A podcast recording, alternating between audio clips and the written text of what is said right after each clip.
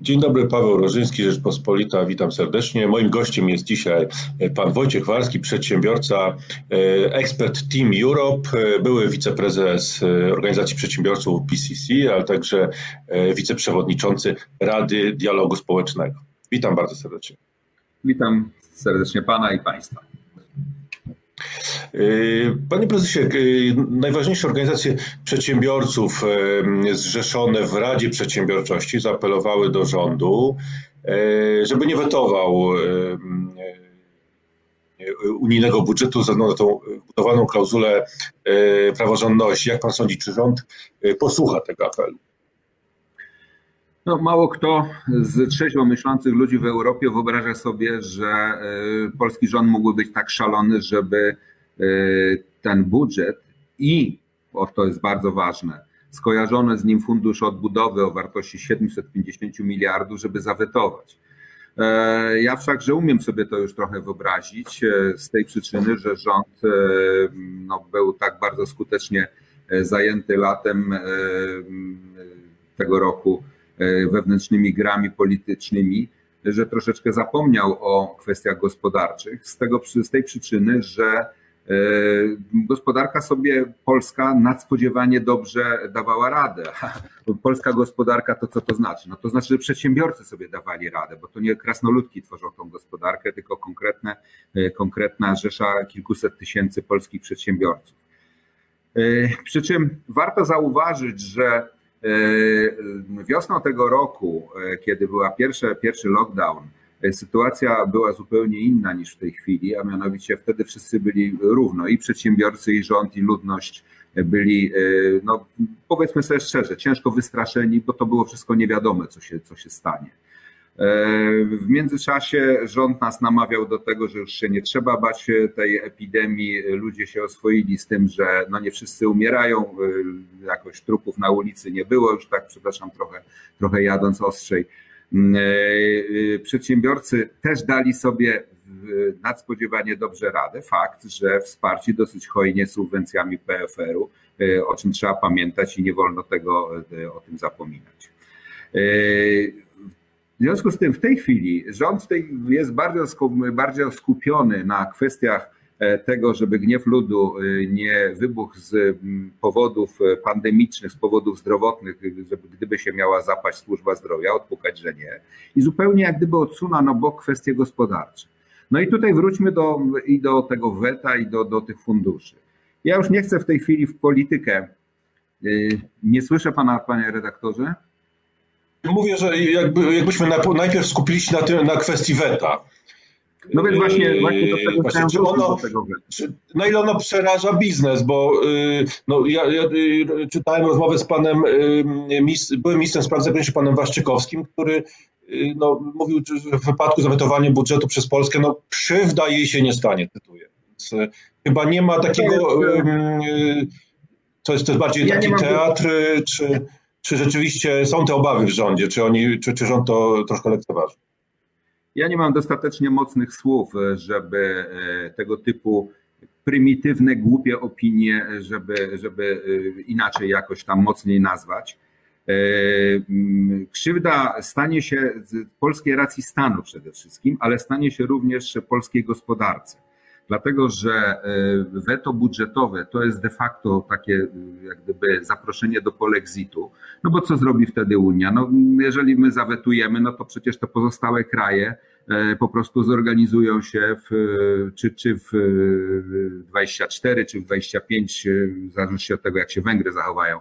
E, I po prostu ten budżet ustalą sobie bez nas, to jest oczywiste, ale ważniejsze jest to, że nie dostaniemy również tych 60 miliardów euro pomocy z Funduszu Odbudowy, które nam już w pewnym sensie ten tor został wstępnie podzielony. Rzecz kolejna bardzo ważna. E, skoro polski rząd tak broni się rękami i nogami przed e, powiązaniem e, funduszy z praworządnością, no to w opinii powszechnej w Europie ma coś za uszami.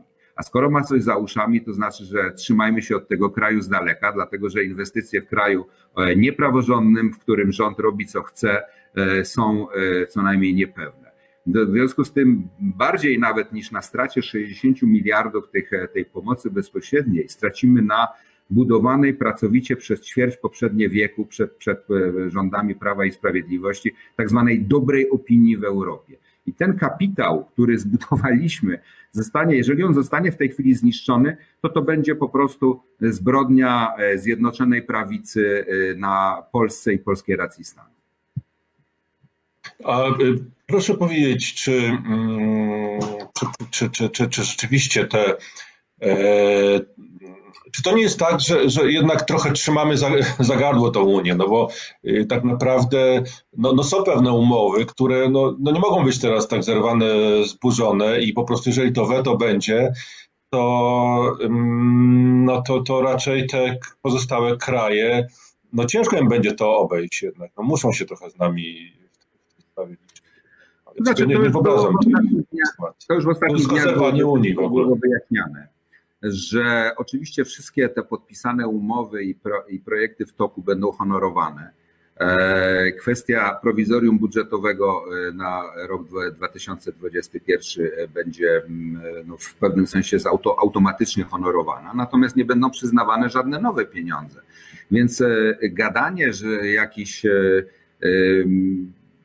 panów Waszczykowskich, Czarneckich i temu podobnego, przepraszam za określenie, sortu polityków, jest tutaj rzeczą oburzającą, dlatego że ci ludzie są kompletnie oderwani od rzeczywistości. Biorą pensję z Parlamentu Europejskiego, e, a w, z drugiej strony lekceważą Europę, która dla, jest w pewnym sensie e, ten akces do Unii Europejskiej jest powszechnie uznawany przez Polaków za nasze największe osiągnięcie teraz w tym 30, 30-leciu. Jest to pewna historyczna szansa zbudowania Polski e, bezpiecznej, no i zasobnej, do, do, takiej, która doszlusuje poziomem rozwoju do właśnie do Europy Zachodniej. Ja nie chcę zbyt głęboko wchodzić w politykę, bo, bo tak naprawdę umawialiśmy się na rozmowę bardziej gospodarczą, e, ale te stanowiska bezmyślne stanowiska polityków, którzy grają na najniższych instynktach różnych nacjonalistów, opowiadają bzdury totalne e, o uznaniowości.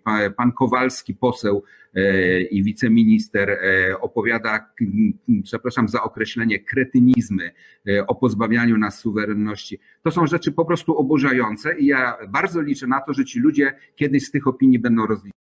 W Rzeczpospolitej dzisiejsze mamy wywiad z panem wice tak? Tutaj powtórzymy, powtórzymy pytanie i kolega odliczy i wtedy zaczynamy, dobrze? Od, od powtórzenia pytania. Ale, ale, ale, ale tam poprzednie nie, tam to już rozumiem, zostawiamy i jedziemy dalej, tak? Y, pytanie to, które teraz chciałem zadać. Tak?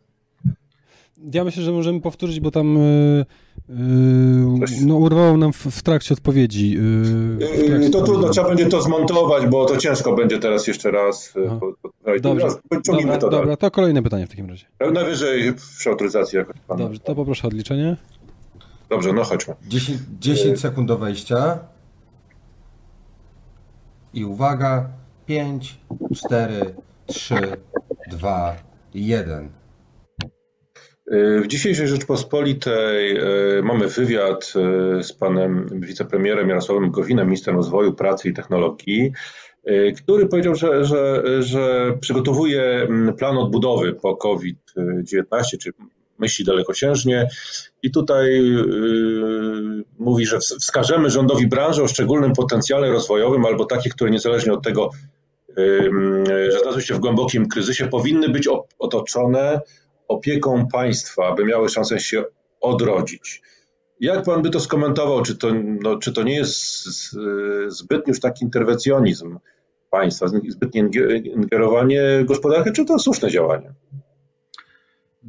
Ja uważam, że jest to działanie słuszne i cieszę się, że ktoś myśli do przodu zwłaszcza w sytuacji, jeżeli e, będzie, liczę na to, że jednak nikt, nie, nikt w polskim rządzie nie będzie na tyle szalony, żeby zawetować e, skutecznie ten budżet europejski i właśnie ten 750 miliardowy fundusz odbudowy, z czego przypomnę, już mówiłem o tym poprzednio, 60 miliardów ma przypaść Polsce.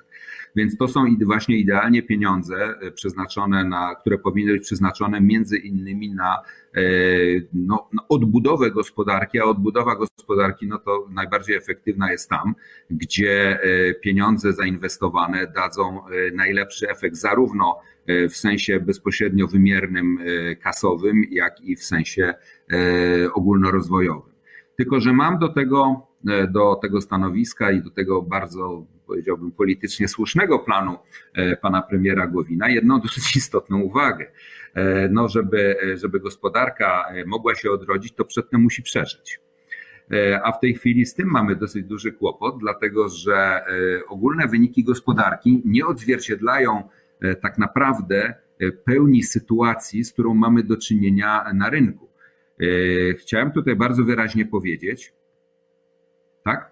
Bo do, do, tego właśnie wątku wrócimy za chwilę. Chciałem tylko zapytać pana, czy jednak nie uważa pan, że to jest pewnego rodzaju arbitralność? To znaczy, no, co rząd ma wyznaczyć y, jakieś branże, które będzie wspierał kosztem, może nie kosztem, ale, ale y, ktoś dostanie, a ktoś nie dostanie jakiś wsparcia, tak? Czy, no, czy to jest słuszne rozumowanie jednak we wszystko? Wydaje mi się, że znaczy to bardzo, diabeł zawsze tkwi oczywiście w szczegółach, słynne powiedzenie. E, bardzo dużo zależy od tego, jak to będzie e, realizowane, dlatego że jeżeli Pan użył słowa arbitralnie, jeżeli to będzie robione rzeczywiście całkowicie arbitralnie, na przykład z dużym udziałem kryteriów politycznych, no to przepraszam bardzo, to jest rzecz e, wręcz naganna.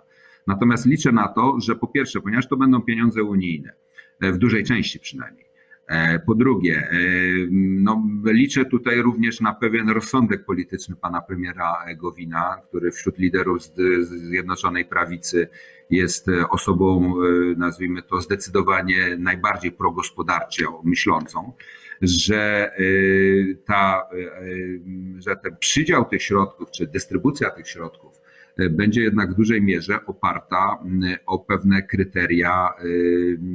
No fakt, że na końcu jest decyzja uznaniowa, ale kryteria będą wymierne.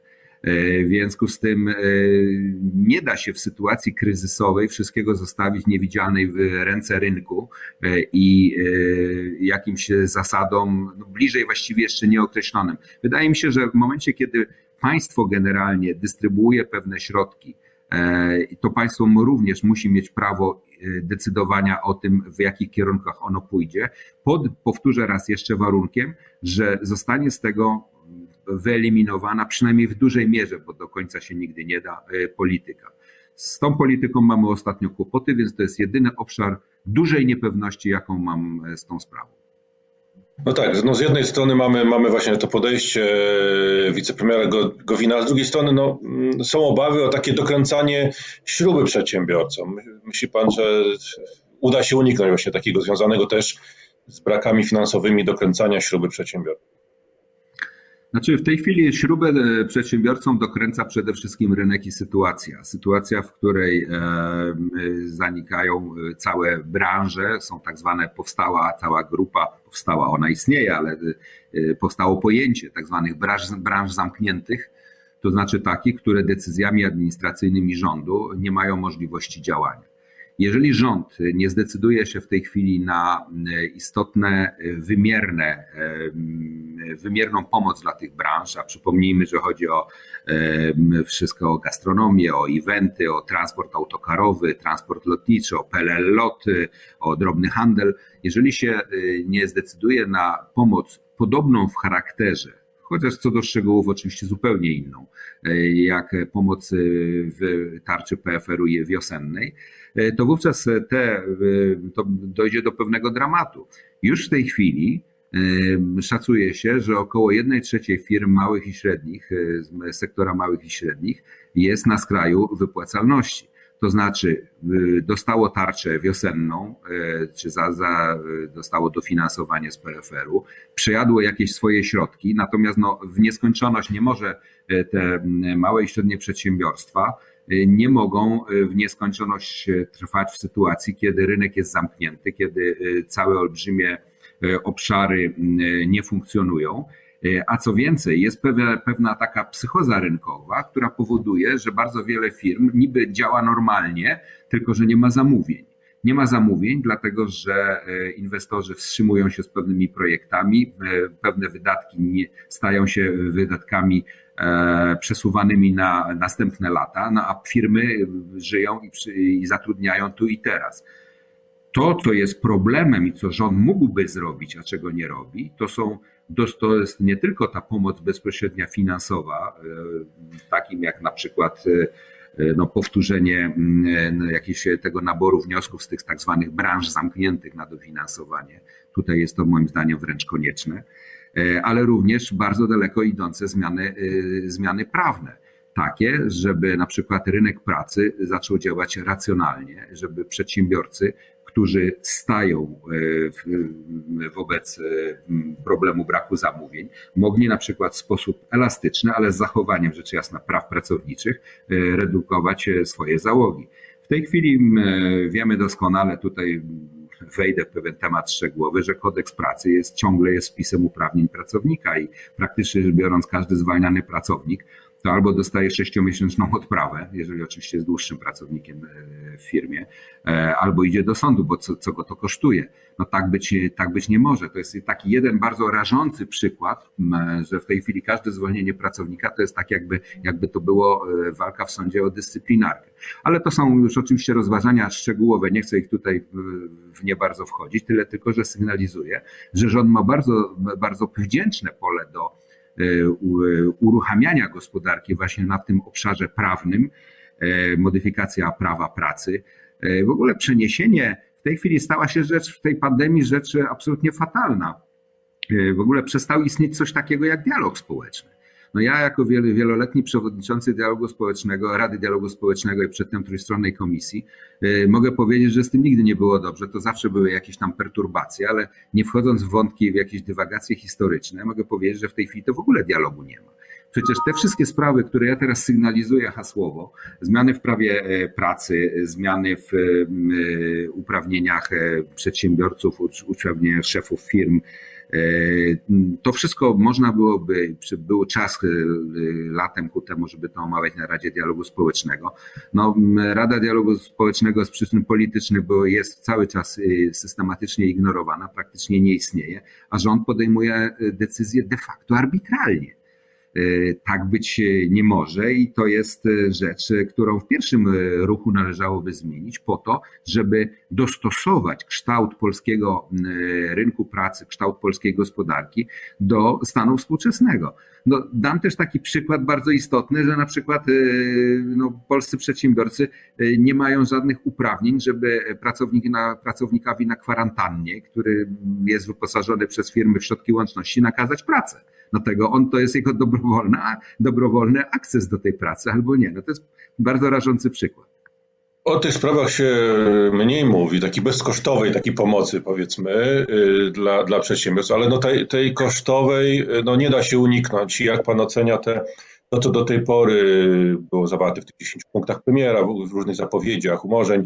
E, I, i jak, pan, jak pan e, ocenia e, te propozycje pod kątem finansowym? Czy one są wystarczające? Czy w ogóle nas stać na, na taką pomoc? Na powtórzenie lockdownu i skali pomocy dla firm, taka jaka była na wiosnę, nas w oczywisty sposób nie stać. Tutaj nie jestem oryginalny w tym, w tym stwierdzeniu. Tyle tylko, że w tej chwili mieliśmy czas i rząd miał czas na przemyślenie kryteriów tej pomocy. Są takie, tak jak już powiedziałem, są takie branże nazywane branżami zamkniętymi z oczywistego względu, które wymagają rzeczywiście bardzo dużego dofinansowania, natomiast nie powinno się wchodzić, te kryteria powinny być e, rozszerzone przede wszystkim czasowo E, oparte również o wyniki 2019 roku w firmach, o kryterium, czy one były zyskowne, czy nie, dlatego że e, nie jest żadną tajemnicą, że o tym zresztą mówił też profesor Hausner, pomoc dostało też bardzo wiele przedsiębiorstw nieefektywnych, tak zwanych firm zombie. E, jeżeli firma przez kilka ostatnich lat nie wykazywała zysku, no to niby dlaczego w tej chwili w stanie pandemii ma być podtrzymywana tak samo jak firmy, firmy zdrowe. Rzecz jasna, tutaj nie może być takiego totalnego automatyzmu, powinien być też, powinny być też e, pewne, e, te kryteria można byłoby przemyśleć w sensie takim długoterminowym, żeby brać wyniki nie jakiegoś pojedynczego miesiąca, ale co najmniej powiedzmy kwartału, kiedy, kiedy mówimy o e, kiedy mówimy o przyznawaniu pomocy, ale ta pomoc kosztowa, czyli ta kasowa musi istnieć. E, natomiast e, na pewno nie może ona być taką pomocą na taką skalę, jak była, była poprzednio. Nie tylko dlatego, że nas na to nie stać, ale wydaje mi się, że w dużej mierze to również nie jest po prostu potrzebne. E, dużo większe, dużo większe znaczenie miałoby racjonalność pewnych takich drobnych, sumy drobnych ruchów, które rząd może prawie że bezkosztowo wykonać. Mówiliśmy, te, te, te posunięcia to są takie jak na przykład automatyzm zwrotu kontrolach następczych, kontrola tego rzetelności rozliczeń, przesunięcie PPK, E, rezygnacja z jakichś nowych schematów JPK, które bardzo absorbują, szczególnie w małych firmach, e, e, działy księgowe. Są też pewne propozycje długoterminowe, takie jak, które mówią o inwestycjach. Inwestycje są nazywane tym kamieniem zamachowym gospodarki, który zresztą mówił o tym zresztą profesor, premier Gowin, E, które mają uruchomić polską gospodarkę. E, no fajnie, ale na wszystko nie starczy pieniędzy. A ja na przykład nie słyszałem ani słowa o tym, żeby ktoś dyskutował, czy e, centralny port komunikacyjny, aby ma być budowany w takiej postaci, jak został mocarstwowo zaprojektowany te pięć lat, czy zaprogramowany pięć lat temu. Dla mnie jest rzeczą oczywistą, że ten projekt, na przykład ten jako przykład tego racjonalizacji, powinien zostać totalnie przebudowany. Nikt o tym w ogóle nie mówi. No to, bo pan, pan y, premier Gowin y, y, zapowiedział, że działania rządu, znaczy wywiadzie z, z Rzeczpospolitą, działania rządu są liczone na to, żeby w ciągu dwóch tygodni stopniowo wycofać się z ograniczeń. Czy jest pan też takim optymistą, że to będzie możliwe, chociażby patrząc na tą krzywą zakażeń, tak? Czy, czy nie? Nie, to jest raczej, e, nie wiem skąd u, u, premiera Gowina takie wishful thinking, bo e, na ogół jest osobą, e, która mówi rzeczy rozsądne i przemyślane lub nie mówi wcale. No tutaj wycofywanie się z tych ograniczeń takich gospodarczych, znaczy tych związanych z aktywnością gospodarczą, ja, ja, nie wiem, czy on został dobrze, czy, czy my w ogóle dobrze tutaj, czy mówimy o tym samym, czy dobrze rozumiemy, dlatego że tak naprawdę rzeczywiście gospodarka jako taka powinna tych ograniczeń mieć jak najmniej. Ale o tym, e, żeby wycofać się z ograniczeń ogólnie dla ludności jako takiej, o tym być nie może mowy. Więc rozróżnijmy, rozróżnienia, e, przepraszam, ograniczenia dla gospodarki. Jak najmniej, wycofajmy się z nich, bo są rzeczywiście nieracjonalne, w większości, znaczy w większości, w dużej części nieracjonalne, natomiast ograniczeń dla ludności jak najsilniejsze i one tutaj, i tutaj jest jak gdyby punkt e, do pracy dla rządu. Pan aż takim optymistą, ale proszę powiedzieć na koniec jeszcze, czy wierzy Pan w szczepionkę, rzeczywiście w pojawienie się leków, szczepionki w krótkim czasie, co mogłoby rzeczywiście w ogóle diametralnie zmienić sytuację? Także przedsiębiorców oczywiście. Panie redaktorze, to nie jest kwestia wiary, to jest kwestia no, w tym momencie bardzo mm, racjonalnie czy konkretnie zbudowanego e, pewnego kalendarza wydarzeń. Słyszałem e, takie zapowiedzi, że tak naprawdę e, te uruchomienie na skalę masową tych szczepionek, może, tych, tych szczepień może nastąpić najwcześniej późną wiosną 2021 roku. A mm, o jakimś, nazwijmy to już normalnym funkcjonowaniu państw, społeczeństw i gospodarek będziemy mogli mówić dopiero za rok od tego momentu, czyli na jesieni i na początku zimy 2021 roku. Y, my mamy za bardzo ambitne zadanie, wszyscy, y, i menedżerowie, i rząd, i media, i przedsiębiorcy, żeby do tego czasu dotrwać również w sensie psychicznym. Dlatego, że o czym nie mówiliśmy dzisiaj, bardzo dużym problemem społeczeństw, również w firmach, staje się kondycja, kondycja psychiczna.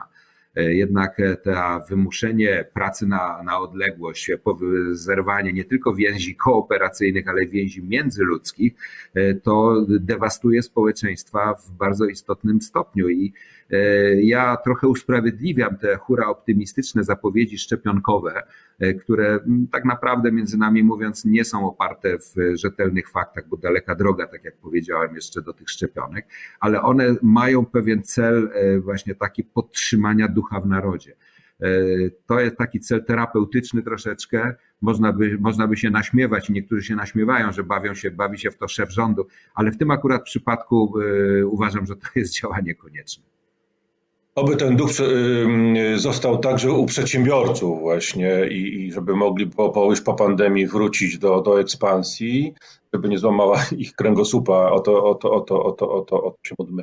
Dziękuję panu bardzo za rozmowę. Moim gościem był pan Wojciech Warski, Dziękuję. przedsiębiorca, ekspert Team Europe. Dziękuję.